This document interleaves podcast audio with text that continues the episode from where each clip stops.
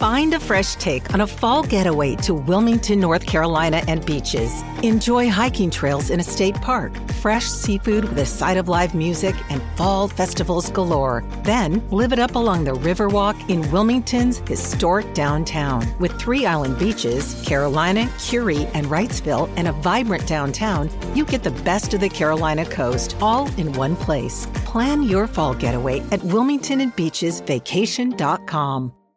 Stop punishing yourself with bland, chalky protein shakes and fuel your fitness with the best protein in the game at GNC. We've got the hottest brands and flavors that legit taste like cookies, your favorite cereal, indulgent desserts, and more. It's on at GNC. Welcome to the AI Hustle Podcast, the podcast where we break down the latest in AI news, tools, and interview experts helping you hustle and do more using AI. If you've been following the podcast for a while, you'll know that over the last six months, I've been working on a stealth AI startup.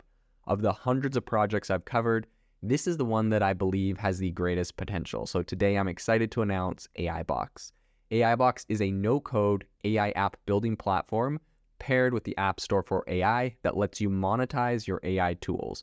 The platform lets you build apps by linking together AI models like ChatGPT, Midjourney, and 11 Labs Eventually, we'll integrate with software like Gmail, Trello, and Salesforce so you can use AI to automate every function in your organization.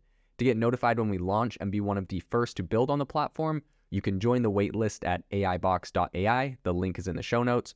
We are currently raising a seed round of funding. If you're an investor that is focused on disruptive tech, I'd love to tell you more about the platform. You can reach out to me at jaden at AIbox.ai. I'll leave that email in the show notes. So, the first thing I want to talk about here is that OpenAI has just tweeted out an announcement around ChatGPT Enterprise. This is what they said. They said, introducing ChatGPT Enterprise, enterprise grade security, unlimited high speed GPT 4 access, extended context windows, and much more. We'll be onboarding as many enterprises as possible over the next few weeks. They add a, a link to their blog. Um, and then they say, as allegedly here is, or not allegedly, here's a couple companies that they have highlighted that are doing this. There's Zendesk, PwC, Amgen, Bain & Company, um, Canva, Quizlet, Zapier, and Ramp are all big companies that they have highlighted on this program. And then they also followed this up with another tweet where they said, Today marks another step towards an AI assistant for work that helps with any task, is customized for your organization, and protects your company data. We believe AI can assist and elevate every aspect of our working lives, making teams more creative and productive. We have many more features in the works, including a self serve business offering and the ability to secure extended chat G- or securely extend ChatGPT's knowledge with your company data. We'll launch these as soon as possible and will continue to evolve based on early customer feedback. So, this is some big news. Um, obviously, they're going to be trying to essentially integrate more deeply with a lot of enterprises. I think they know that um, if they don't do this quickly, there's going to be a lot of other competitors that are in this space. But I think that really, essentially, this is kind of like a high powered upgrade to the original ChatGPT. Um, and I think that this really has a couple major things going for it. Number one is enterprise level security and then also privacy protocols. I think that kind of this latest iteration of ChatGPT is essentially engineered to provide companies with a lot more robust tools for, you know, um, data analysis, customization, workflow optimization. And I think this is actually a fairly significant like step towards OpenAI's goal of creating um, AI assistants that augment workflow or workplace productivity, and also, you know, essentially safeguard corporate information. Right, this is a big deal. A lot of people when ChatGPT originally came out um, had a lot of skepticism. You had Chase Bank and a bunch of others like an Apple, right, banning the use of ChatGPT in their workplaces because they're worried about um, the the data that is what how going to go in, or if it was going to be leaked, or if the mo- if the reviewers over at OpenAI were going to you know use it or look at it, blah blah blah. So I think they're solving this problem now, um, and they're very publicly solving this so that corporations know. Look, if you have a corporate account for ChatGPT, um, all of your company data is completely safe. So I think from its debut, which was just nine months ago, ChatGPT has already achieved really widespread adoption in Fortune 500 companies. I think 80% of which have registered accounts based on corporate email domains, right? So that, that's essentially how you usually check is um, you, you get a list of Fortune 500 companies and then you check uh, if anyone from those companies has an email address that's registered to your uh, to your account. Like that's essentially so for me, um, I have uh, AIbox.ai, and we have a waitlist for that. Um, where you know essentially we're building a tool that allows you to automate your workflows. You're chain together a bunch of AI models and do some really powerful stuff. We have a waitlist over open uh, AIbox.ai, and it's really cool for me to go in there and look at the email addresses of people signing up for that. Right, we have people from KPMG and from Ally Bank and a bunch of other really cool places um, getting on the waitlist. Um, but that's essentially what OpenAI is also doing um, to determine, you know, what percentage of people from Fortune 500 companies. So apparently, 80% of the Fortune 500 companies have someone from their company that is using uh, ChatGPT. Um, but they also highlighted a couple specific ones. I mentioned some earlier, but they also have Block. Um, they have uh, Carlyle, the Estee Lauder company, um, and Zapier. And I think all of those are actually early adopters, which are leveraging ChatGPT Enterprise specifically. And they're using those for a, a, bunch of various tasks, including kind of clear communications, coding, um, problem solving, and some creative tasks. So Sebastian Siemiatkowski, who is a CEO at Klarna, he emphasized the value of integrating ChatGPT Enterprise into corporate workflows. He said, quote, with the integration of ChatGPT Enterprise, we're aiming at achieving a new level of employee empowerment, enhancing both our team's performance and the customer experience security and privacy are paramount, I think, to ChatGPT Enterprise.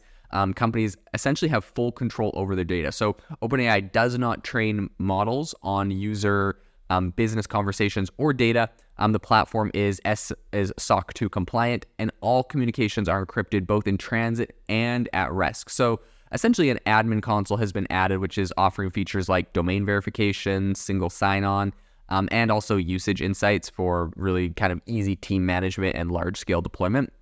But OpenAI has really kind of taken performance, I think, to a, a, bit of a new level with this release. So, ChatGPT Enterprise offers unlimited GPT 4 access that performs at nearly twice as fast as the standard version. Um, and it also accommodates up to four times longer inputs um, or files with a 32,000 context window. So, a bunch of features there, but really, I think this is amazing. Um, if you like, I mean, I, I pay for ChatGPT Premium to get GPT 4, but it's still kind of slow and it has a maximum usage that I can use.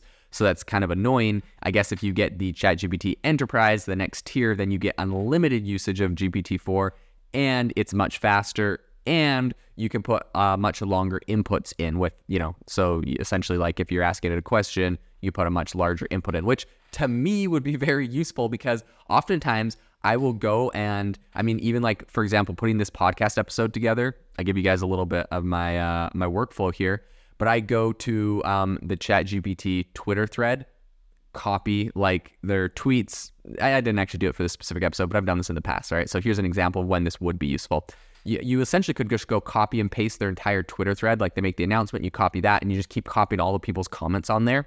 Um, then that's one piece of data. Then you go to their public blog, you copy their entire public blog. Then you go to like three articles that were written about like this announcement, for example, you'd copy those. And you could take all of that data, throw it into ChatGPT and say like, hey, help me um, highlight some of the big key takeaways. Help me highlight what people in the uh, you know are saying about it on Twitter. Help me highlight what the people in these different tech journals are saying about this new announcement, and then um, you know break these down into like a bunch of like talking points for me essentially.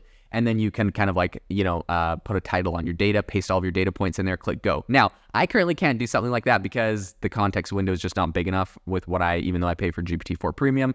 Um, I just don't have that much. It's just going to say something like, "Oh, your you know your input is too long. Try shortening or something." So, um, in the future, though, I hope to be able to do that. Maybe I'll have to go get the enterprise.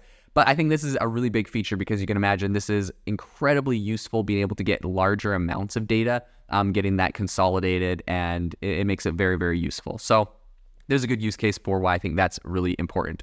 Um, there is also, of course, a new feature formerly known as Code Interpreter that provides enhanced or advanced data analysis capabilities.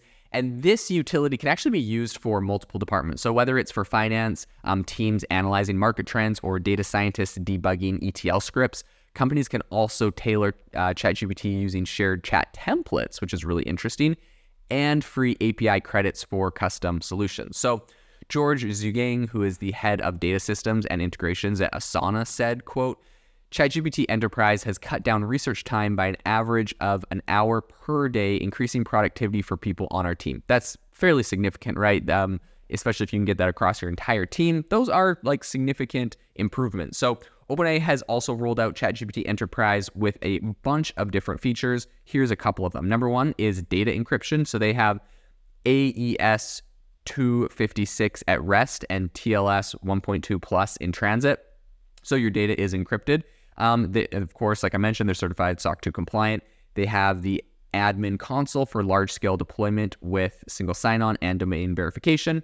They have an analytics dashboard for usage insights, which is really interesting, right? Like seeing who on your team is using it more, which departments are using it more. Um, and you can kind of see some of the value and where uh, this is making the biggest impact. In addition to that, they have, um, you know, the other things we mentioned, which is unrestricted access and a bigger context window. So Danny Wu, who's the head of AI products at Canva, said, quote, from engineers troubleshooting bugs to data analysts clustering freeform data to finance analysts writing tricky spreadsheet formulas, the use cases for ChatGPT Enterprise are plenty. So I think the future pipeline for ChatGPT Enterprise appears fairly promising. OpenAI plans to launch more features, including customization options that allow ChatGPT to securely integrate with company data and applications, which is really powerful. I think and they also are looking at doing a self-serve offering for smaller teams and specialized tools for roles like data analysts, marketers, and customer support. So they're really beyond just getting into the enterprise game. They're also looking at like specific jobs and roles um, and making spe- uh, specific offerings for those people. So as of now, OpenAI is actively onboarding a lot of different enterprises and is encouraging everyone to jump on this. Obviously, this is, you know, their big new push and they are hoping to make a lot of money from that. So, going to be very interesting to see the adoption here, but given some of the benefits, I feel like this is going to be very popular, right? We already have 80% of Fortune 500 companies with someone in their company using ChatGPT. Um, and so I think it's only a matter of time before you know, they really decide that upgrading to enterprise is probably the next step that they need to take. If you are looking for an innovative and creative community of people using ChatGPT, you need to join our ChatGPT creators community. I'll drop a link in the description to this podcast. We'd love to see you there where we share tips and tricks of what is working in ChatGPT. It's a lot easier than a podcast as you can see screenshots, you can share and comment on things that are currently working. So if this sounds interesting to you, check out the link in the comment. We'd love to have you in the community. Thanks for tuning in to the AI Hustle podcast. If you could do us a massive favor, we would really, really appreciate it if you could leave us a review wherever you get your podcast. This helps people find the podcast, it helps people know this is a good place to go, and we would really, really appreciate it as it helps us continue to bring on incredible guests and share incredible content for you to listen to.